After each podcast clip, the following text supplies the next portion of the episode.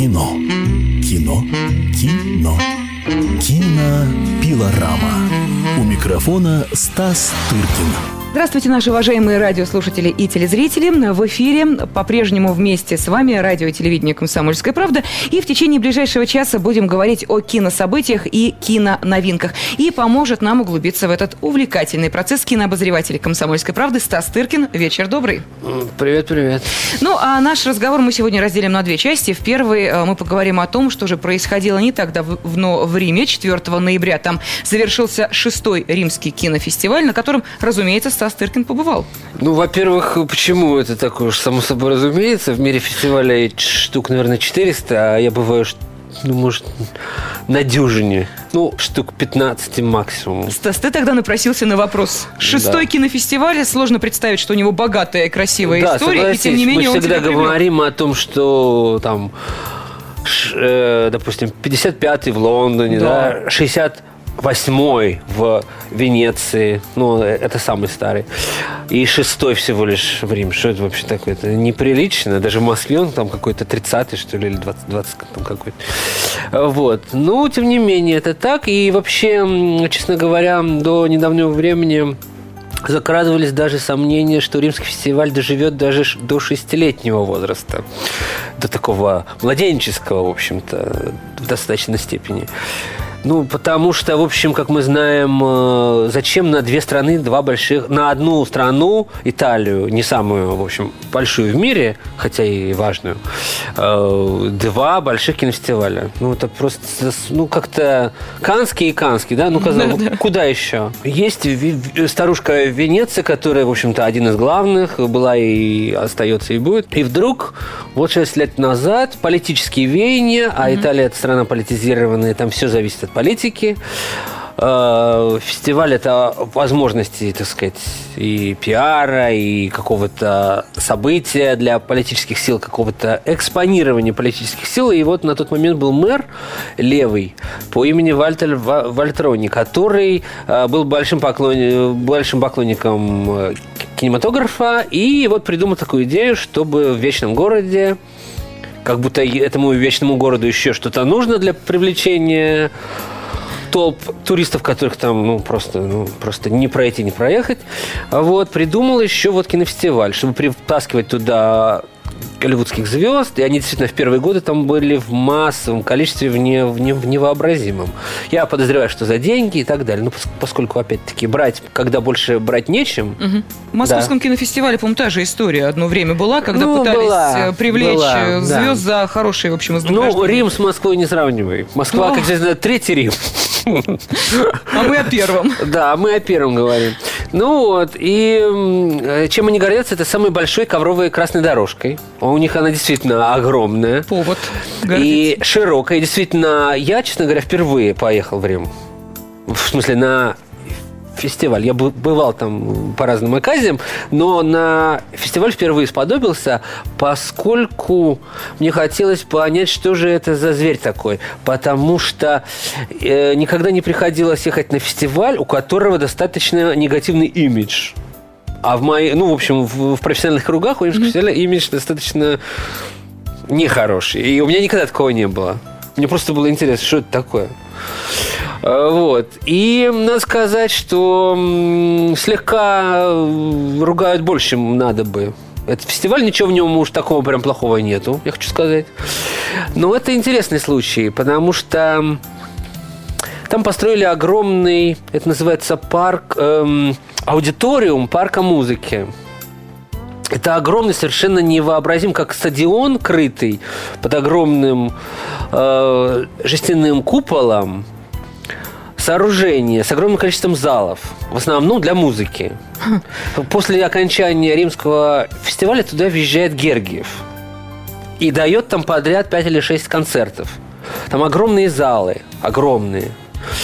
И то есть, если, допустим, Венеция э, последнее время, да, собственно, э, уже много э, времени испытывает огромные проблемы с инфраструктурой, потому что там все построено при Муссолини еще. Угу. В бодром таком э, фашистском стиле, который был очень впечатляющий в 30-е годы, но с тех пор там особо ничего не изменилось, то в Риме с инфраструктурой все вот так вот. Это одна из самых лучших, э, можно сказать, и э, фестивальных инфраструктур мира. Там огромное количество залов, там самая большая красная дорожка, там прекрасные эти все подступы для камер, летающих таких, сяких, всяких разных. Но там, конечно, большие проблемы с контентом, с содержанием, когда есть форма, как, как всегда. В Венеции полно фильмов, но негде селить гостей и не, не, негде смотреть эти фильмы. Здесь есть где смотреть, но нечего показывать, понимаешь? То есть, а какого он уровня считается фестиваль? Он, он считается хорошего уровня в любом случае. Это они, конечно, замахнули сразу на ой-ой-ой, на премьерный, туда-сюда. Ну, во-первых, это уже конец года. Уже все подгребла под себя Венеция. Все, что не подгребла, э, показали в Торонто. Это самый большой фестиваль, но такой не конкурсный, панорамный, который рыночный, вот, и так далее. То есть эм, конкурс по-хорошему брать неоткуда людям. И поэтому они берут, делают, ну, какие-то премьеры европейские с того, что показали уже в Торонто, то, что еще было раньше на американском континенте где-то там показано, в Монреале, там еще где-то. Ну, вот. Но меня, например, удивил выбор председателя жюри. Конечно, композитор Эннио Мариконе много сделал для кинематографа, но вспомнить хотя бы «Однажды в Америке» и прочие фильмы, Нет, но ну... насколько он может возглавлять э, так, кинематографическое а жюри? Что за, что за такая дискриминация по композиторскому принципу? Композиторы все идиоты, что ли? Нет. Я среди них и умные люди. Я не знаю, как, как в России, а в Италии точно. Я хочу сказать, пока ты не оправдалась. Не, во-первых, Энио Мариконе живая легенда. Он написал музыку там, не знаю, наверное, к двухстам фильмов. Вот. И как ни крути, он всю жизнь работает в кино, понимаешь? Это же не то, что человек сидит там, пишет дома на даче какую-то эту самую симфонию и не имеет никакого... Он настоящий кинематографист, он смотрит на экран и пишет музыку под экран. Mm-hmm. Ну, так работают э, кинокомпозиторы. Им нужно там 40 секунд. Они придумывают именно вот это 40 секунд.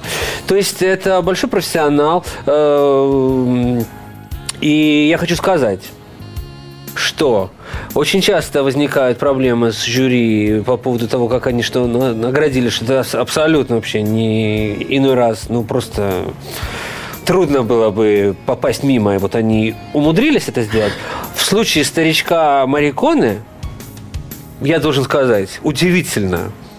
Вот они то, что там, то, то немногое приличное, что там было, а они это снайперски наградили.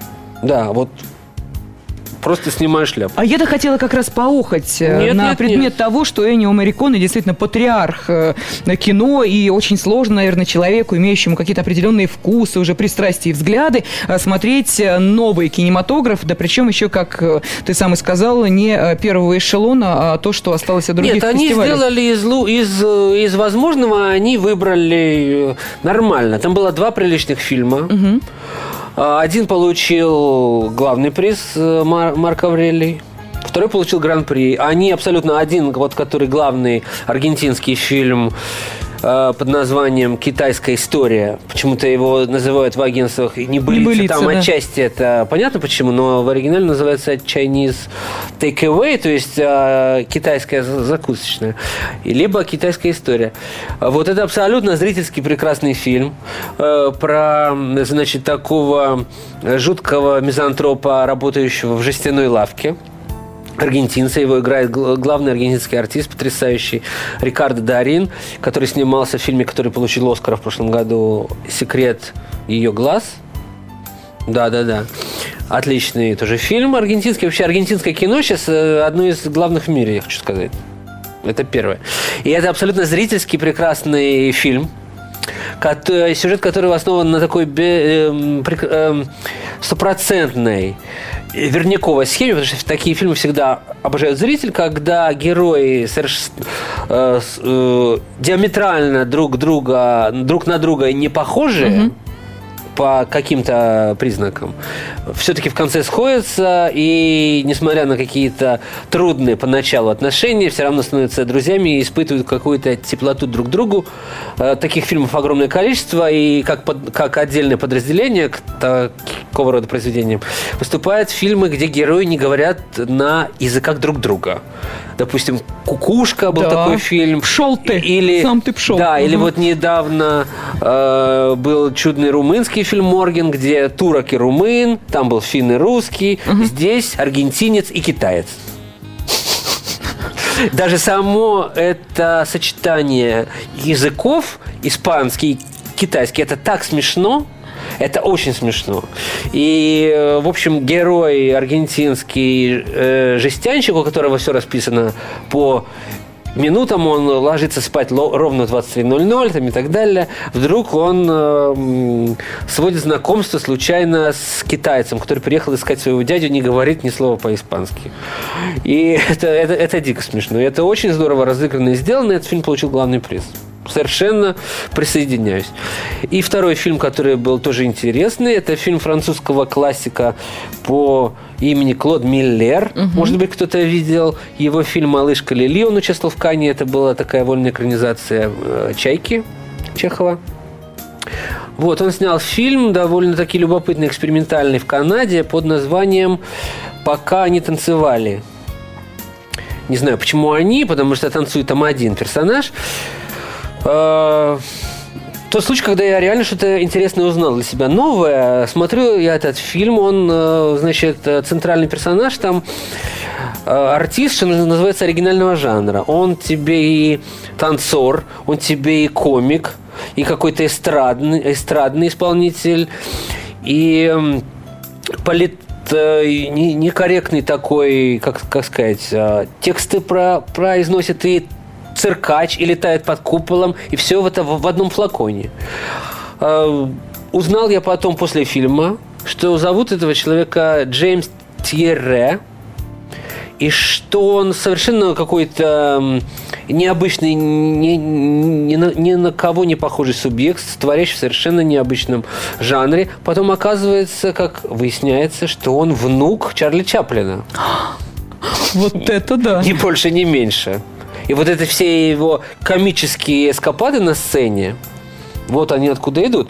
И в Ютьюбе масса всего интересного по поводу этого персонажа.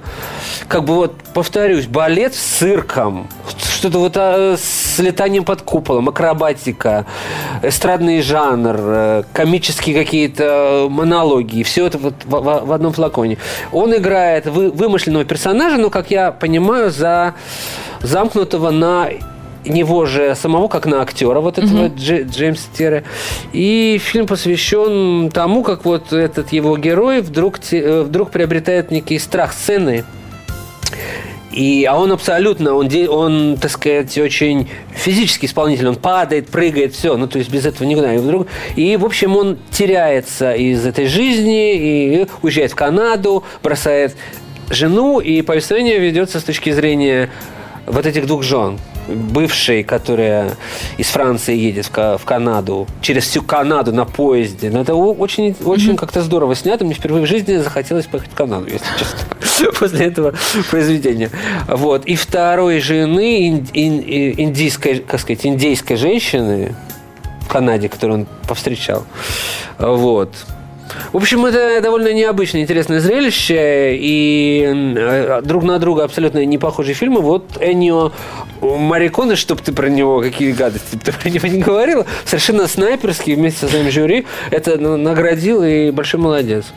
Вот. А Кроме всего прочего, 4 числа, в день закрытия, я не помню, там в Италии был какой-то праздник, у них 150-летие объединения страны, молодая страна. С века- многовековой историей. С многотысячелетним, только Риму там больше двух тысяч лет. А страна, тем не менее, молодая. Ну, потому что это были разные княж, э, так сказать, королевства. Вот.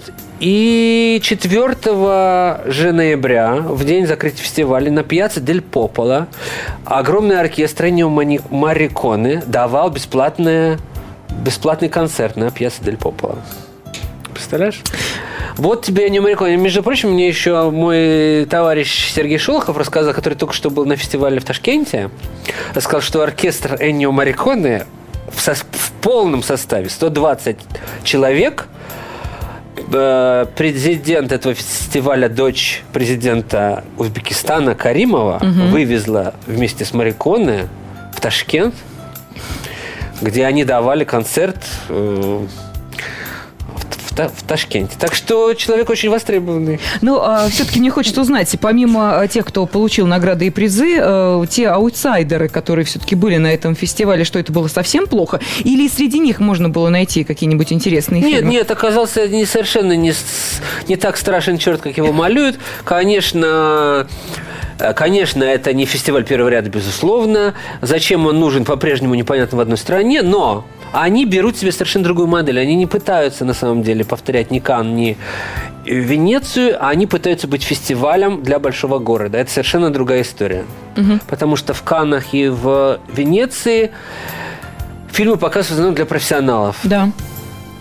э, в Каннах попасть зритель может там, если ему случайно достался пригласительный,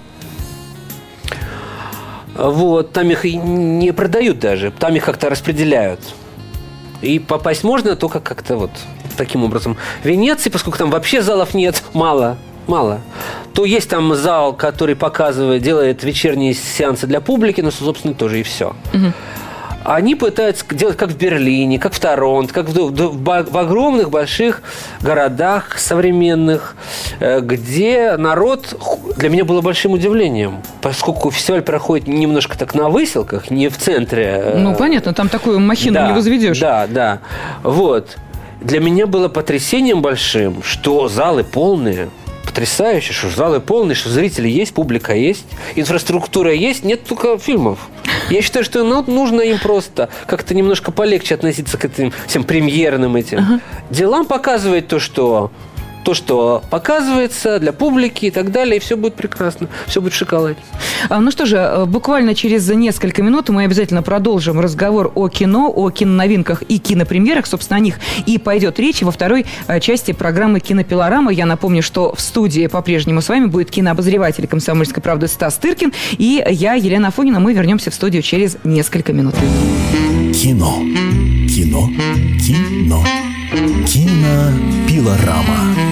У микрофона Стас Тыркин. Приветствуем наших радиослушателей и телезрителей в эфире радио и телевидения «Комсомольская правда». И мы говорим о кинособытиях, кинопремьерах и киноновинках. Буквально несколько минут назад завершился разговор о шестом римском кинофестивале, на котором побывал кинообозреватель «Комсомольской правды» Стас Тыркин. Он сейчас в студии. Ну, а далее будем как раз говорить о том, а, какие именно кинопремьеры ждут нас а, в течение этого месяца. Насколько а я понимаю... 666-м. Я уж испугал. Думаю, боже мой! Нет, 606 такого мы не доживем. Я тоже так думаю, да. Ну, в общем, Да. в любом случае нас постоянно чем-то пугают. Цифра 666, особенно когда около Земли пролетел очередной метеорит на расстоянии вытянутой руки, начинаешь как-то воспринимать нервически, так что не шути с Он этим. уже пролетел? Пролетел сегодня А, ночью. ну слава богу. Пролетел сегодня ночью в 4 часа утра. Все в порядке. Можем и дальше говорить о кино, и даже планировать, э, на какие именно фильмы мы хотим отправиться. Ну да. Ну вот основные фильмы, самые такие зрительские, не считая, вот сейчас идет Тинтин Спилберга. Кто не видел, ми- милости прошу, мы о нем подробно разговаривали в прошлом Разговаривали, разговаривали. поэтому не будем особо останавливаться, хотя повторяю, что для детской аудитории, да, для семейной, я думаю, что лучше нет зрелища, да, да даже для тех, кто, в общем-то, просто интересуется, так сказать, вот этими всеми новейшими примочками в виде 3D там и так далее, всеми этими технологиями, когда артисты играют, но при этом их и не видно, они поверх артистов нарисованы другие лица абсолютно. Вот, все вот, пожалуйста, на Спилберга. Я видела рекламу этой картины, э, даже сначала не поняла, анимация это анимационный фильм или все-таки художественный. Это анимация, но сыгранная артистами. То есть вот такое наложение все-таки в Да. сознании человека, который привык к классической форме кинопроизведения, некоторый Да. культурный шок появляется. Нет, ну вот как авата- в «Аватаре» вот эта девушка была, она как бы, с- вот это главное, с, с хвостом, она была как бы сыгранной артисткой, но при этом она как бы, если она, будь она просто нарисованная, то, я вас уверяю, эффект был бы совершенно Конечно. не такой. Но вот «Тинтин» – это первый фильм, где полностью снятый по этому принципу, э, поскольку в «Аватаре» все-таки было и, было и то, и другое. Были и хвостатые люди, и обычные. То в «Тинтине» только хвоста- хвостатые. Хотя бы и без В хвоста. переносном смысле Да, этого в слова. А то зрители пойдут в надежде на Увидеть синие хвосты. и хвостатых людей. И не увидят. А они увидят. Ну, ничего страшного. Увидят зато другое. Там есть, э, кстати говоря, хвостатый персонаж, э, собачка полностью нарисованная. Ну и Она славно. же с хвостом. Вот. Но, да, а вот фильмы, которые с нетерпением ждет э, публика, они поступят на следующей неделе. Это «Сумерки», продолжение этого нескончаемого подросткового сериала про вампиров. Это мы на следующий раз прибережем. Хорошо, да, об этом будем тему. говорить особо. И э, у нас тоже гарантирована прекрасная тема э, в отношении нового фильма режиссера Роланда Эмериха «Аноним», который Ага. посвящен проблеме, которая уже 400 лет беспокоит лучшие умы современности, а именно писал ли Шекспир свои пьесы или не писал. И как я помню, говорил Стас Тыркин в одной из передач, когда рассказывал об этом фильме, точнее, коснулся вскользь этой картины, этот фильм заставил его пересмотреть Да, я уже сейчас я уже на сто процентов уверен, что он не писал. Но какая разница? Тот, который писал, был гений. Точка. Да, Все. Аноним, пьесы, точка. пьесы с нами остались. А вот, а писал он или не писал, ну, я думаю, что не писал, но мы подробнее об этом поговорим на следующей неделе. Вот, а пока, в общем, особо вам мне э, э, так уж прям предложить нечего, но предложим уж что-нибудь. Допустим, вот предложим фильм, который эм, стал во Франции коммерческим рекордсменом. Э, Он называется «Я объявляю войну». И боюсь, что в России ему такая судьба не грозит вообще. Но, тем не менее, мы расскажем, что, становится... Судьба стать, не та. судьба стать рекордсменом ему не грозит. я поняла, да, темочка не Ну, в общем, затронута. я сейчас расскажу, а вы поймете, вы решите. Значит, фильм посвящен молодой семейной паре, рассказывает о молодой семейной паре, которых, у которых рождается ребенок, и после чего выясняется, что у ребенка рак мозга. Вот, милости прошу. Так. А, Значит, и подробнейшим образом рассказывается, как родители пытаются с этим делом бороться, и как это все выражается, какие симптомы, как у ребенка там э, асимметрия лица появляется, как у него там он и не держит там голову или что. Ну, в общем, во всех подробностях, милости просим. Эм, эм, Во врачебный кабинет, что называется. Но чтобы не вполне отпугнуть нашу публику, во-первых, сообщаю, что это реальная история режиссера, постановщика, э, девушки по имени Валерий Данзелли. Вот. И это, в общем, история закончилась хорошим концом, на, ну, к счастью. Вот. И ребенок выздоровел. О, то есть хэппи-энд гарантирован. Да, там будет хэппи-энд, поэтому... Ну и, в общем, как ни крути, достаточно... э, я не могу сказать, что мне нравится этот фильм. Но, во-первых, он не спекулирует на этой теме, да, он, он не сводит ее к такому, знаете, всегда, когда речь касается каких-то неизлечимых болезней в кино, это всегда повод слезливым таким э, мелодраматическим соплям. Ну да, слезовышибательные фильмы Как правило. такие. Здесь этого ничего нет. А, Вот, никакого слезоотделения особого не ждите от себя. Э, В общем, даже фильм старается это погрузить эту тему, ну, ну как бы рассказать о ней как о части жизни. Ну, не, не, не как бы случаются в жизни вот такие вещи, к сожалению. И что нужно при этом не терять ни юмора, ни самообладания, ни, ну, ко всему этому призывает эта картина. Хотя мне не близко в ней то, что она достаточно, как и практически все французские фильмы, претенциозна по форме, так слегка манерничает и так далее. Но мы все это прощаем режиссеру-постановщику, потому что она пережила все это сама. И имеет право, в общем-то, рассказывать э, эту свою историю так, как она этого хочет. Угу. Вот. Ну, теперь э, обращаемся... А актеры, э, которые а, заняты... А, играет она же сама, а, она, же... она же а. актриса. Ну, и, собственно, звезд там нет. Ну, повторяю, этот фильм был показан на открытии э, недели критики в Каннах.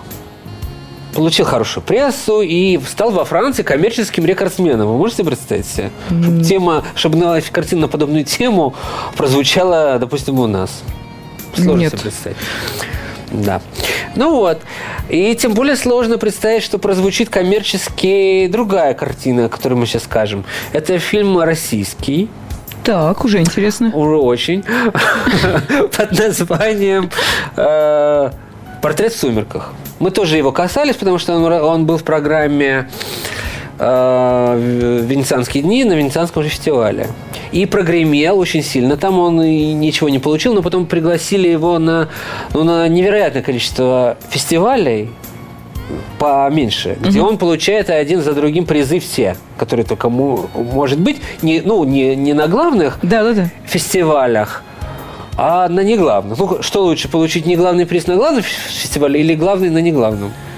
Ну, если их несколько, то, конечно, пусть будет больше. Это же сразу вес фильма Ну, придает. с этим я поспорю. Но вот э, получилось так, что э, вот фильм э, э, «Девушки из Ростова» Ангелины Никоновой, она переехала в Америку, и, но я с ней сталкивался в, в, в Венеции на одной из э, вечеринок, и, в общем, могу сказать, что по э, стилю общения она где-то в Ростове осталась же. Но это не, это не, это не я ничего против э, ростовских жителей не имею, то я только, я только за. Всячески так похоть, да, э, умудрился сделать врагами э, всех, всех жителей Ростова.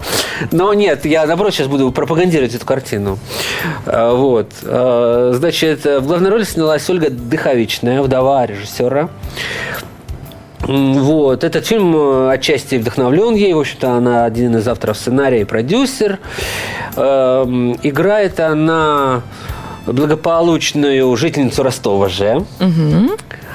Вот, э, которая как-то отдыхала в обществе значит, своего любовника где-то там на даче. И шла-шла, сломал каблук.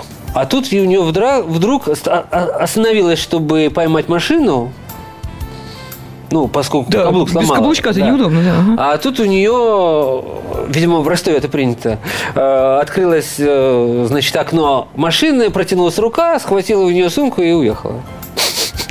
И так женщина погрузилась. А тут, а тут потом еще и подоспела полиция. И вместо, чтобы разобраться, они взяли ее и изнасиловали. Все вот такой один удачный день из жизни простой ростовской девушки. Я думаю, что... Ну, Ничего себе сходила за хлебушком, Судя называется. по новостям, то, что показывают, да, из станицы Кущевская, ну, так там у них примерно э, жизнь не происходит. Вот. Э, по крайней мере, так ее описывает Ангелина Никонова. Я почему-то склонен ей как-то верить. Вот. И, в общем, жизнь у девушки круто изменилась, да. Она, в общем, подвергла, так сказать, переоценке все свои ценности среднего класса до того, как... Mm-hmm. Уже не смогла есть салат оливье в компании своих э, знакомых, да совершенно что? бессодержательных. Ужас. А вот эта извращенная женская природа потянула ее, вот отгадай, в какую сторону. Ну, я даже не знаю. У меня самые страшные предположения роятся. Так вот я тебе рассказываю. Ее потянула извращенная женская природа. Как, знаешь, жертва всегда возвращается на место преступления. Есть такой анекдот. Да. Так вот, ее, ее потянуло к своему насильнику. Я почему-то так и подумал. Да, вот как, э, потому что был такой фильм «Ночной портье», uh-huh. если знаешь, э, если знают наши э, телезрители. Когда жертва фашистского палача в концлагере испытывает к нему невообразимую страсть. Ну, или стокгольмский синдром всем известный тоже. Да. Ну и вот. И, значит, эта женщина идет, э, разыскивает этого мента, извините, который ее там же в лифте примерно и снова... То есть я уже там уже, я как бы уже и не понял, кто там кого на самом деле насилует, поскольку э, этот э, милиционер или полицейский теперь уже в Ростове э, а, слегка, видимо, обалдел от такого неожиданно. поворота событий. Но там интересно то, что э, полицейского играет э, чуть ли не полицейский же. Человек, Ну, повезло. да, он ушел чуть ли не из, из своей любимой профессии, чтобы сыграть вот этого персонажа. Вот. Снят фильм на фотоаппарат. Это сейчас так модно. Да. Сни- Ну, сейчас же на всех фотоаппаратах есть мыльница. Берется, все это снимается, потом переводится на пленку. Сохраняется такой эффект любительщины. Да, но снят про профессиональным человеком, который получил за эту работу, кстати говоря, приз за операторское мастерство на кинотавре. Вот. И вот такая судьба у фильма, который по- победил в Рейкьявике, в Варшаве, там еще где-то. Масса-масса-масса фестивалей, а премьера была в Венеции, потом в Торонто. Не- неплохо, я вам скажу. Ну да уж, э, в общем. Вот. Ну, конечно, люди, которые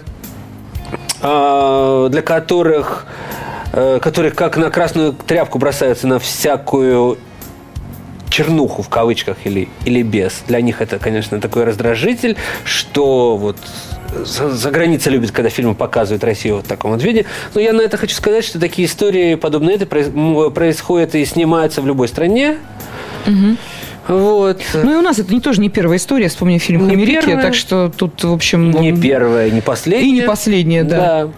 А я вспомнила э, тоже одного человека, который, в общем, Ростов вывел в люди, и он даже первый свой сериал снимал, э, потому как хотел отдать дань, да, совершенно верно, Ростов папа, этот сериал назывался Кирилл Серебренников. Так что ростовская земля плодит таланты, о каковых мы и рассказываем, в том числе и в рамках этой передачи. Она, кстати, подошла к завершению, поэтому э, можно посоветовать всем оценивать те кинопроизведения, о которых рассказывал Стас Тыркин уже в прокате, ну или составить свое собственное представление о том, чтобы вам было интересно. Надеемся, Или что в посмотреть следующий раз- вопрос, что да, долго в, след- думать. в следующий раз мы поговорим о более достойных э, работах. Ну, а кинообозреватель «Комсомольской правды» Стас Тыркин, как всегда, С был с вами в прощаюсь. эфире. Да, спасибо большое, всего доброго. Пока-пока. Кино.